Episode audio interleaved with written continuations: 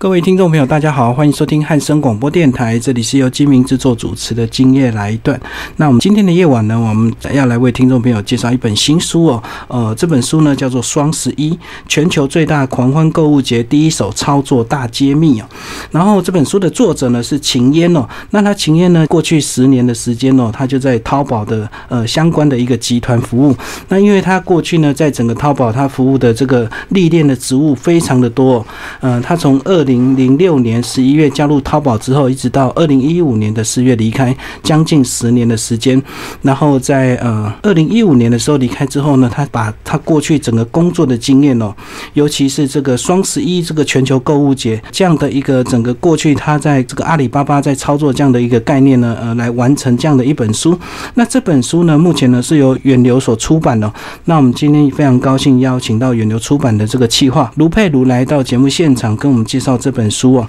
嗨，佩鲁你好，主持人您好，各位听众大家好。好，那佩鲁呢，一开始是帮我们介绍一下，当初你们看到这本书，为什么想要把它这个呃在台湾出版？呃，其实那时候看到这本书的书稿的时候，就阅读了，然后阅读的时候，哎，就觉得哎。这本书把双十一讲得非常的全面性，就是怎么说呢？它从一刚开始就是说为什么会选择双十一，就是十一月十一号这个由来，然后一直讲到是说那个所谓什么叫做平台经济，然后它里面提到非常非常多的科技的一个些呃就是制度，比如说像呃大数据啦，比如说像呃。淘宝里面的一些就是物流啦、金流啦，那我们在书腰当中为这本书做一个定位，就是说双十一是一个结合电商平台、大数据、金流、物流、云端以及全球化的生态体系。就是说双十一它从二零零九年一直到二零一六，就是大大概经历大概八个年头，它从二零零九的就是它的营业额其实只有刚开始第一年只有少少的五千万人民币，那一直到就是。是二零一六年去年的时候，它已经达到了一千两百零七亿的人民币。它的创造的营业额就是从一刚开始到现在是已经扩增了，就是飙涨两千四百倍。这是一个非常非常就是庞大的成长。我每年在去看它的这个成长率的时候，都在想说，应该这一年就结束了吧？应该就是没办法，就飙高，已经到了极限。可是没有，它每年都还在不断不断，不仅是一倍，它是两倍或者三甚至三倍在在飙涨。那于是说，我们就觉得非常好奇，就是到底是他们要怎么样去做这个双十一，做到是一个全球买、全球卖。像我们的书名、副书名提到说，它是全球最大狂欢购物节，也就是说，这个双十一不仅仅是中国或者是亚洲这件事情，大家已经变成是全球、全球级的一个购物节了，所以。就是我们很好奇，那觉得说台湾的电商朋友们非常适合来阅读这本书，所以就把它引进来台湾这样子。而且我觉得它里面难得的是说，它概念非常全面，而且这个由浅入深呢，它并不是很单纯的一个商业书籍，那读起来会让你觉得非常辛苦。里面好多好多的数据，这样，其实它里面还透露的很多一些呃，从传统的一个产业进行到电商的一个转型的一个概念。那一开始呢，我们是不是呃，先从这个。双十一这样的一个概念，先跟我们的听众朋友介绍一下，大陆当初为什么会冒出这个双十一这个光棍节？是。其实这个是嗯阿里巴巴集团里面的淘宝，然后有它有一个天猫平台。那天猫平台现在大家都当然都知道，可是它在二零零九年的时候是一个默默无闻的一个小平台，它附属在就是淘宝之下，所以他们想要去做一个一个购物节，然后后来去 promote 就是他们自己的那个营业额就是业绩这样子。那一刚开始他们就想说。嗯，如果我要提升我的业绩，一定是在第四季，要拼一整年的年报就对。对对对，因为第四季的话。就是你卖的东西单价都会比较高，比如说可能会有买棉被的需求啦，然后买比如说买衣服好了，举例来说，春天可能就 T 恤就顶多就是几百块，可是他如果说要买一个大衣一个羽绒衣，它的单价就会变会比较高，所以其实你想要拼业绩的话，是第四季是最好的选择，所以我们就锁定第四季。可是他们想说啊，第四季就差不多大家都就是该买的都买完了，比如说是感恩节，欧美人士他们觉得说感恩节是一个很好的购物时间，他们狂购就是狂狂买。买狂买嘛，或者是说圣呃圣诞节就买来送给家人这样子。他说送礼。对对对，嗯所以前面就是有感恩节，然后后面有就是圣诞节。他们想说，那我还有什么节日可以选？那其实他这本书提到的是，他们当初有一个很好、非常一个雄心壮志、一个呃创业家的精神。他们觉得说，如果我在圣呃感恩节，如果我在圣诞节去做购物的话呢，购物节的话，我顶多是在别人所生好的火堆、火炉上加炭、加火而已。那个东终究是别人的。可是我自己创造一个自己的火炉，这个生好好的炭就是燃烧起来的，所以都是属于我自己的。甚至说我如果做得好的话，别人会来我往我这边加炭。所以他们刚开始抱持一个雄心壮志，他们就选择说，哎，那我要自己做一个自己的。那刚好那时候网络上就是常常会有人就是调侃，就是单身的人，就是、嗯就是光光棍嘛，就是十一月十一号就排起来的话是四个一，就一一一一这样，就是光就是一像一个棍子这样子。他们就会调侃说啊，这是光棍的节日，是单身人单身人士的节日这样子。他们说，诶，这个不错，就是可以有一个很好很好的那个。视觉的印象，对，很很有很有印象，很有记忆点。那好，那我们就选择这个，就是光棍节，也就是双十一来做他们的一个购物节的一个开始。这是为什么会选择十一月十一号的由来。而且大陆可能很多这个光棍啊找不到媳妇的，那他们就是会用购物来弥补他们心灵上的一个空虚，对不对？对对对对，所以刚好也是结合他们这个光棍节，然后就把它等于是热炒起来哦。对对那他们一开始可能也没有想到会发展到今天，对不对？只是说要找一个属于他们网站的一个特殊的购物节日，对，然后那一天可能是疯狂的打折或者是疯狂的促销这样子。没错没错。但是呢，一开始是不是我我想要先请你帮我们的听众朋友稍微厘清一下啊、是因因为一般人可能还搞不清楚什么天猫平台跟淘宝网的一个关系，是不是帮我们呃稍微介绍一下淘宝网跟天猫平台他们的对象是有差别的？淘宝网它的就是，呃，它的卖家就是会来源的比较，嗯、怎么讲说，就是会比较广一些。就是你你跟我都可以当做淘宝网的卖家。对对对，对他就他们就是，呃，可能就是小，就是可能一般的庶民或者是什么，他只要就是注册一个给他账号对，对，他就可以去做。所以人家常常说淘宝网有很多假货，或者说它的、呃价格可以便宜到一个很夸张境界，那是这样子。可是像天猫的话，他们就会做出一个比较是品牌性的，就是说你要在那边建，你要那边建账，或者说你要在那边就是开门做生意，你会需要一定的规模。一定的门槛，一定的门槛，然后它会有一定的就是认证制度，所以它的货源跟淘宝来比说，就是会比较有保障一点，然后会比较有品质的一个一个一个形象在，这是他们俩的不同之处。对所以后来慢慢也是整个天猫平台就追上了淘宝网，对不对？因为在淘宝网可能就遇到像你讲的这个买到假货，这个或者是卖家可能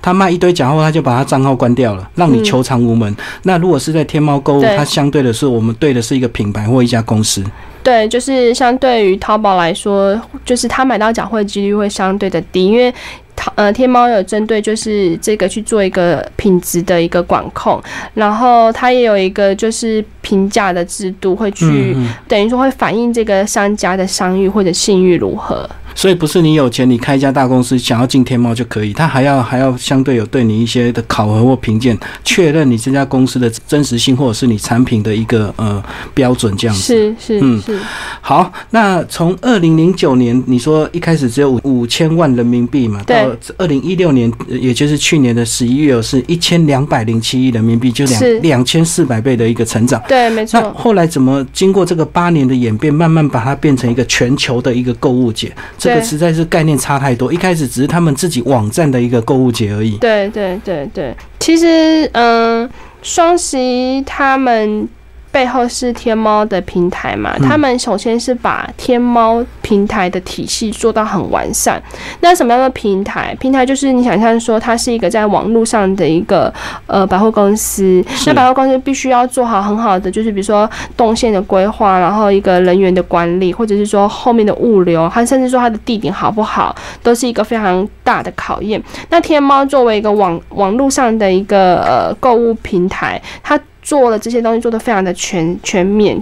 那譬如说是说呃，他有做人流的导引，因为双十一嘛，他们就是。把那一天的气氛炒热到最高。他在双十一当天不断不断的需要有人进来购物，对，所以他比如说可能当然一刚开始一开始大家就蜂拥过来，可是可能到了深夜或是比较冷门时段的时候，吃饭的时间就降下来。他们会为了这个去做很多呃很有趣的行销的操作。对，所以是他们的人流导引的系统。那再过来的话，就是说他们也有去做一个很好的电商的一个招商。嗯，就是说你今天要来这边开店，当然说前面所提到会有一些资格的审核，对，但是他也把建站这个东西弄得非常非常简单。这本书提到的案例是说，他只要呃是呃只要九十分钟就可以开站成功。哦，对对对，就是你他已经把你开站所需要的。流程设定的非常非常的简便了，你就一直不断照着他的就是步骤去填写填写，你只要花九十分钟，你就可以把你的网页建制的很很完善了，就是呃可能只需要顶多一些就是资格审查而已，这是它的招商部分。那他也会去做一些呃科技的呃一些噱头，然后来吸引大家就是注意到这个双十一，譬如说他们有做一个就是网络上的那个照相抽奖。的一个活动。哦，是是，就是一个 A P P，然后可能我就帮，就是你可能可以自拍，然后那个 A P P 就可以侦测你的颜值，就是就长得帅还是美这样子，然后就会有个数字跑出来，然后数字跑出来之后，你可能可以用那个数字去得到一些折扣，红包这样，就是红包，类似他发红包给你，那大家就觉得很有趣，很好玩啊，因为年有就特别是年轻人说啊，你看我颜值很高，我拿到多少多少的折扣，那呃，那你嘞就会去 take 朋友，就会要求朋友说，哎，你也来玩这样子，所以慢慢慢。慢的，他们就用这样方式去推广，然后其实那些折扣其实并不高，可能就是几十块或者是多少钱的人民币，其实那折扣是非常低，但是因为好玩，所以大家就争相的去就是转告这样子，造成一个就是一个行销的一个流传，那是他们这些行销的操作做的非常的成功。那其实呃还有是说像金流、物流这些，就是这是非常重要的一个设备嘛。当然就是金流的话，就是说。当我要付付款完成的时候，如果我最后就卡了，就就断了，那其实大家就完全就很生气，我就不想买了。就是网络塞车这样。就网络塞车，所以呃，天猫就是双十一，他们在后面二零一五年的时候，他们的物流做到非常非常的成功，是。他我这边有个数据哦，就是一个数据是非常的厉害的。我我在邀请就是某某的购物网的总经理林启峰先生做这本书的推荐人的时候，他看到这个数据处理的能力，他就是吓了一跳。他就说这个数字是台湾某某购物网远远就是可能没办法企及的，因为大家知道就是某某购物网现在已经是台湾最赚钱的电商了，是第一名的。那他说：“呃，双十一在二零一五年的时候，他们支付峰值达到每秒钟八万五千九百笔，等于说一秒钟就有八万五千九百笔交易在进行。对对，但是就是这是一个非常非常庞大的交易数字嘛。如果你的平台的呃。”计算的运算的能力没有这么去负荷这么样，然后就卡那边就断在那边的话，那大家就非常生气啊！所以大家想说，二零一六年可以达到一千两百零七亿人民币，台币的话是五千四百三十一亿台币，这么大的一个交易数字，这么大的交易的峰值，势必背后需要一个很强大的运算能力。金流的部分来去处理，就是它一秒可以完成八万多笔的一个交易，对，八万五千九百笔。那其实有些人不是这方面专业人士，他可能没有对这方面没有感觉，比较数字没有感觉。对，就我举，他就是举一个 Visa 来说好了，Visa 它顶多就是一秒是四一万四千笔而已，就是一个是八万哦，八万五千，一个是。一万四千笔，就是你可以看得出来，他们两个快要八倍的一个，对对，快要八倍，就是 Visa 已经是全世界最大的交易和资讯处理网络了，就它我们的这个信用卡嘛，就都是 Visa 的，所以你可以感觉出来他们的差异之大。所以双十一做了非常多这样子的周边的设施，让这个平台服务做得非常的好。刚刚讲到这个是金流，就是交易量的一个处理要不然没有办法在一瞬间，尤其大家可能会等这个过十二点，一开始就会蜂拥先抢买，对不对对对，所以那，一开始的交易量是非常高非常。惊人的。好，那经过这二十四小时，包括其实他们这二十四小时还是做了很多事，对不对？对他们前面会做一个一些预购，会做一些炒热，而且预购呢，他还会要你收藏，那收藏其实他就已经先预判你可能会买了。没错。然后这这接下来我们就讲到这个物流的部分，它嗯怎么样用最快的速度来完成交易，把东西送到你的手上。是，其实物流的话，我举一个非常厉害的例子来给大家做一个举例，就是呃，在二零一五年的时候，北京市的一个朝阳区一个嗯先生，他买了他在网络上就买了一台电视机。是，然后大概过了十四分钟左右，他家的就叮咚是门口，对，就叮咚，然后就他自己一定吓一跳。他说啊，这么晚谁啊什么的，然后就哎、一台电视机，他刚刚买的，就送到他家来了。然后大家听到这觉得太夸张了。我在同我在公司里面做提报的时候，我的物流部的同事听到也是啧啧称奇，全部底下就一批一阵就议论纷纷，议论纷纷怎么可能这样子？然后？就是去去去通路提报的时候，大家还会觉得说啊，天啊，怎么这是太夸张了这样子。但是其实是真的是做得到的。那怎么说呢？他们背后的运作原理是，他们有大数据去做支撑。嗯、对，对，就是大数据在你购买的时候，他已经去记录说你曾经点过什么样的商品，他去判断你可能会喜欢什么样的商品，他借此把你可能会有感兴趣或者会需要的商品推荐到你身，就是你的网页来，这是一个嗯大数据去判断。那这个案例就是说，这位先生势必已经他已经在双十一之前把。电视机放在购物车了，对那因为双十一会去做一个全场五折，嗯，所以你要买的话，你一定是要在那一天买。所以已经先就是先审费好了，我就是要买这一台。那它的呃大数据，它去计算就是说，诶，北京市朝阳区有哪些就是可能会卖出电视机，他先预先把货给备好了。嗯哼，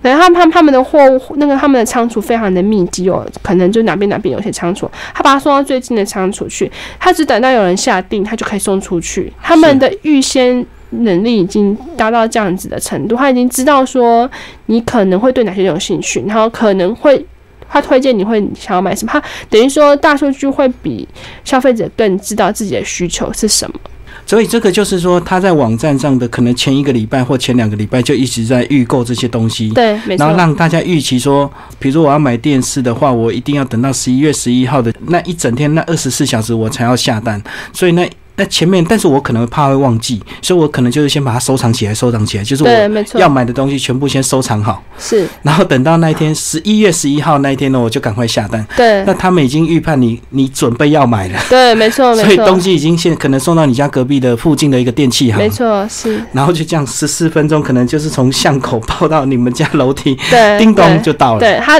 就是你下单之后，他还会知道说附近可能有哪些物流公司正在送货，嗯嗯然后可能会经过。就是那个仓储，然后他就会去联络那个物流，就是诶，你在经过的时候就把那个货领出来，然后就刚好再顺路拿去哪里送给这个先生这样子。这个例子算是一个很特别，但是我相信还是有一些比较一般的时间，他们是不是也都在能够在一定的时间去把它处理完成？像是二零一五年的时候，双十一的包裹达到四点六亿件，嗯，就是包裹四点六亿件，然后就是非常非常多这样子。那他们也可以运用人力跟数据的处理，然后把这些包裹给消一周内可以消化大概七成。嗯嗯，对，就是四点六亿可以在一周内送掉七成出去这样子。那他们的物流就是非常的厉害，就是如果大家有就是有印象，他们的物流公司叫做菜鸟菜鸟物流，是是是，真的。对，嗯然后这本书当然也提到，是说他们去怎么样去做这个很厉害的物流的系统。那其中就是有提呃讲到他们有做就是天网、地网、人网啦。那所谓的人网就是呃他们去找说招募可能。就是临时的那种快递员，嗯，因为只需要就是可能双十一嗯那那一阵子的快递嘛，他不可能去因为这样就去聘雇，就是说的就是一堆都是正职，但是他可能可以去做一个临时快递员的一个运用，所以他们可以，可能那些临时快递员都有手上有个 A P P，那他就知道说哪边哪边可能需要送一个货物，那他可能就是用这个 A P P 去调配人力，那很快速的就可以在双十一这段期间把四点六亿的包裹给运送完毕。这也是一个就是数位科技、大数据，然后呃 A P P 的运用的一个很极致的典范。而且过去我们可能是用人工来判断这个包裹，然后放到适当的位置。对，是。可他们现在都用这个包裹机器人对他们就是有那种什么电子账单。嗯嗯。对，电子账单当然就是它好处就是说，它可以及时的反映给消费者，知道说，呃，我这个呃货物现在到哪里了，大概还要会多久才到我手上。那它也可以用这个货物电子账单去扫一下，就让物流也知道这个物物流即将要送去哪里。所以其实电子化对。其实，在像现在的电商时代来说，是非常呃非常便利的一个运用。那我们聊到这边呢，这本书你们引进来台湾之后，当然是希望对我们台湾的一些电商，或者是对台湾的一些消费者有一些刺激跟启发哦。那最后是不是跟我们谈谈这个你们一开始锁定的这个目标群众？因为我觉得他像他写的其实蛮全面的，对，倒不是真的只有纯粹商业人士要看。其实这本书我们主要是锁定就是电商的。嗯，一些就是消费者啦，伙伴，他们可能会有期待。台电商最近在台湾就是越来越火红。那不仅是说大型的电商，有很多人加入电商的行行列，然后去做一个电商的呃一个生意这样子。那呃，我们这边当然是主要是要让这样子的一个在网络上创业的人来看，因为它里面提到了非常多的细节，也很多的实物经验，它可以帮助电商去判断说，我如何去做一个自己的自己的双十一。也许你可能规模没有办法到像一千两百零七亿这么大，但是你可以去做一个属于自己的双十一。那他这边提到是，就是他讲的非常的全面性，他。提到就是呃，社群的操作怎么操作？你怎么去做自己的品牌？然后你怎么去应用就是平台给你的大数据去创造自己的一些消费者的一个一个样貌？去了解你的消费者长什么样子，那你就可以做出自己的品牌嘛。然后还有就是说物流要怎么样去运用？那就是是一个良善的平台，可以达到什么样的极致的状态，为你做什么样的服务？然后还有金流，金融也非常的重要。那他也告诉大家说，一个很重要的是，现在很多人都嗯专注在手机的购物。他也讲到一个很。棒，很棒的一个企业转型的例子。那他告诉大家说，其实你要在这样子网络时代，你要动得非常的快，你要很很容易，就是去调配自己的就是行销模式，这样子你可以在这么快，才才在这么快的一个就是商业时代时代中存活下来。对，那其实我觉得在这本书当中最最受用的是说，他提到商业使命这一块。对他其实他说双十一。呃，其实是不是没不是偶然的奇迹？就是说做到这么大的程度，并不是奇迹，就是所有人的努力。那他也讲到双十一这团团队呢，他们都在有一个很大的使命感，他们要把这个东西做起来。那他们有一个就是创业家创业家的精神，对，所以他们是一群人是拼了命的去做的，然后并不是说哦，就是好像闪杀这样子。所以他这边提到的就是不成功变成了那种壮烈的，就是意志力，我觉得非常的坚强。特别是在这样子一个秦烟这样子一一九八二年生的一个小女生身上，我可以感觉出来她的那个意志力是很非常强大的。对，所以其实。除了是说，嗯，很很很棒的一个实物经验要告诉大家之外，这里面在最后一章第五章也提到他所谓的创业精神。那我觉得这一块的精神，也许是台湾的呃电商或者是说想要创业的人也是非常需要可以参考的部分。刚刚讲到秦嫣，他才一九八二年出生，等于才三十五岁，差不多。然后呃，将近十年在阿里巴巴工作，所以我想你是不是也帮我们介绍一下，介绍一下秦嫣，好不好？秦嫣，她是一九八二年，她二零零六年的时候加入淘宝网，她在二零一五年的时候离开。她离开的时候，她就是去做去做创业了。然后她是北京三只海豚影视文化的合伙人。那她曾经是，她做过非常非常多的那个。在淘宝网里面做非常多的工作，就而且他的工作的样貌是都不太一样，都非常多样化。他曾经在淘宝网里面做过客服，做过广广告业务，做过大淘宝规则部，然后淘宝网的卖家大后台，还有就是阿里数字娱乐等多个部门。嗯哼，所以说他等于说他跨部门做了。很多不同的事情，可是都是同样的，就是都在电商。所以也就是说，为什么这本书可以把所有就是讲的这么的全面性？他讲行销讲的很很透彻，他讲大数据讲的很透彻，然后他讲广告怎么样去下广告，怎么样去吸引消费者，这边讲的非常透彻。那呃。他曾经做到最，他在里面做到最高的职务是数字娱乐事业群的平台负责人，那类类似就是说台湾的像是总监这个职务，那也算是还算蛮高的这样子。所以他就是他参与了非常多年的双十一活动，然后也很多负责很多部门之间的调配啊配合，所以可以。他说是见证了双十一从一路走来的整个过程。那其实呃淘宝网那时候就想要写一本关于双双十一的书，那刚好他本人对就是写书很有兴趣，所以就交由他来负责把这本书完成。对。差不多是这样子。好，那接下来再过几个月，马上就是二零一七年的双十一，是没错，很快又到了。那其他在书最后也有谈到谈到这个双十一的未来，好不好？那你是也跟我们谈谈这个下一步该何去何从？因为已经现在已经走到这个从他们自己网站的购物节变成一个全球的购物节了。那未来二零一七年的双十一，你觉得它还会有什么样的一个发展？他们现在就是把它定位成是二零一五年是定位成是全球买全球卖，嗯，所以如果大家如果二零一六年对双十一的新闻有兴趣有印象的话呢，你会呃记忆一点是说他们有一个非常非常大的荧幕，然后它在上面会有全球的地图，全球地图，然后它就会去显示出说现在哪些国家正在买双十一。那那个国家就会变成是亮亮的这样，就交易量就是对对对，所以它就是比如说北美洲全部都是亮点，然后就是那个那个跑的那个数字是很快的，嗯，然后还会有另外一个小一点的荧幕，就会说现在成交的数字已经达到多少多少，累计交易金额，累计交易金额多少了？那就是它全球卖、全球买已经达到很大的数量了嘛？那呃，我看一下，我这边有一个数字是可以解释，是说他们全球买。全球卖的那个人数是多么的夸张？譬如说，二零一五年啊，就是十一月十一号十二点开始，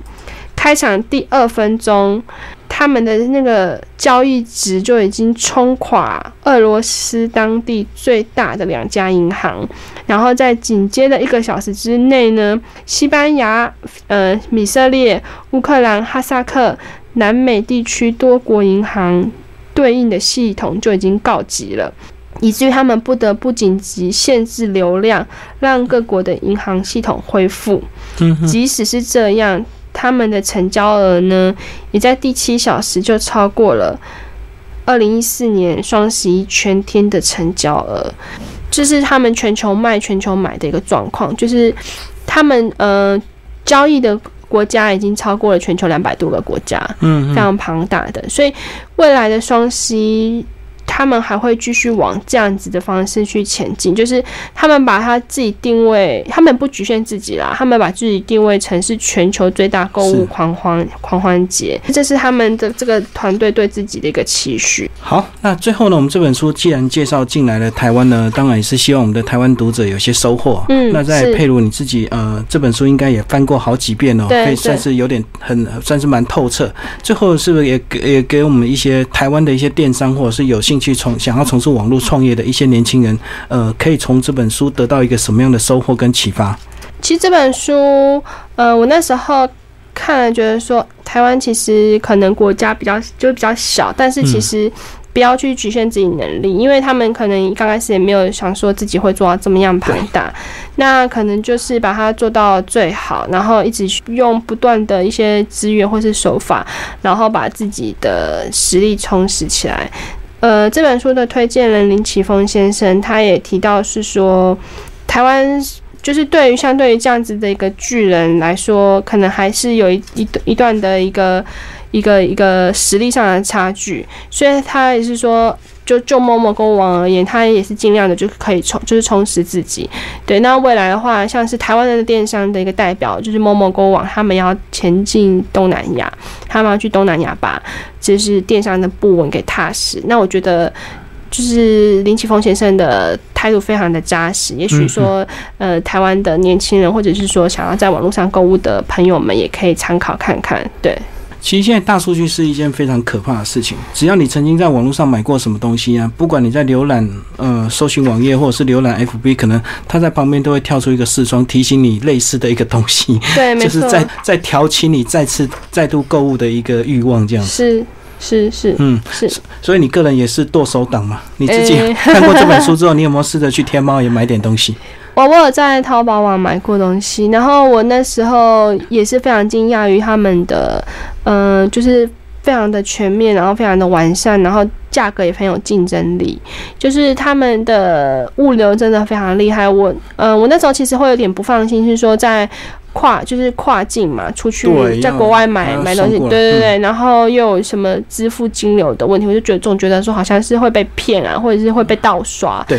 可是他们做到，他们做到就是物流做的很很让你放心，他会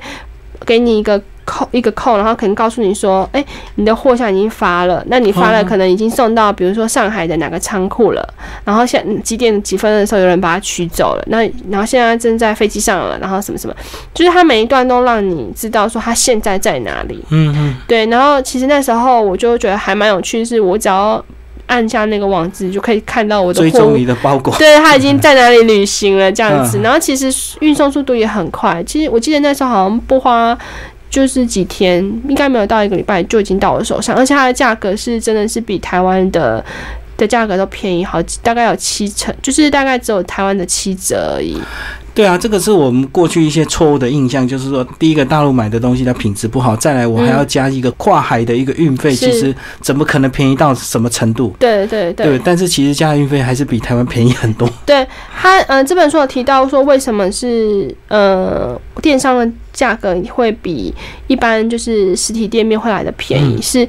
电商它就是点对点，就是比如说我是卖家，我就卖给你了，所以它只会经过卖家这一层而已。但是如果说是一般的那种实体消费者的话，你可能还要就是工厂发货给什么经销商、经销商，然后还有大经销商、中经销商、小经销商，然后可能还会有就是小店面，然后才到消费者。这其中就经历过了非常非常多道，那每一道。的商家都要再赚一点嘛，所以到消费者手上的时候，它已经是非常，已经是增加非常多的钱了。那电商的话，它不需要。不需要中间经过这么多道，它的费用自然会比一般实体店面会再便会便宜一些。就是出去就是批发价就对。对对对对对，它直接就是就给您，可能就是只要负担运费这样子就好了，而且还可以做到一个规模经济。所以这个听众朋友听完我们这本书的介绍，真的非常真诚的推荐大家一定要这个找这本书来看哦。双十一全球最大狂欢购购物节第一操作大揭秘。那看完这本书，如果呢你想要轻松一点，你可以还可以在 YouTube 去。搜寻到他们连这个购物节啊，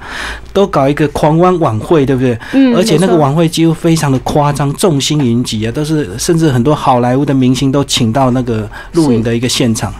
所以他们已经把它操作成不只是消费了，变成一个非常很大的一个娱乐的一个节日了。没错，是。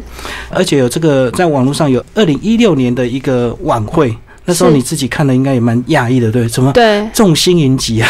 我那时候看了是湖南卫视的一一个那个影片，那他们就是长达三个小时，然后不断不断的用很多的巨星来炒热现场的气氛，就仿佛你就参加一个狂狂欢节。那马云就是就是阿里巴巴集团的主席马云嘛，他也在晚会的就是最后面，就是用变魔术的方式，然后引领就是整个。就是晚会的高潮，就是把他变，他变出那个史嘉丽娇韩森，黑寡妇变出来。对对对，他就在一个直升机前，然后就这样出来了，然后全部人就尖叫了，这样子。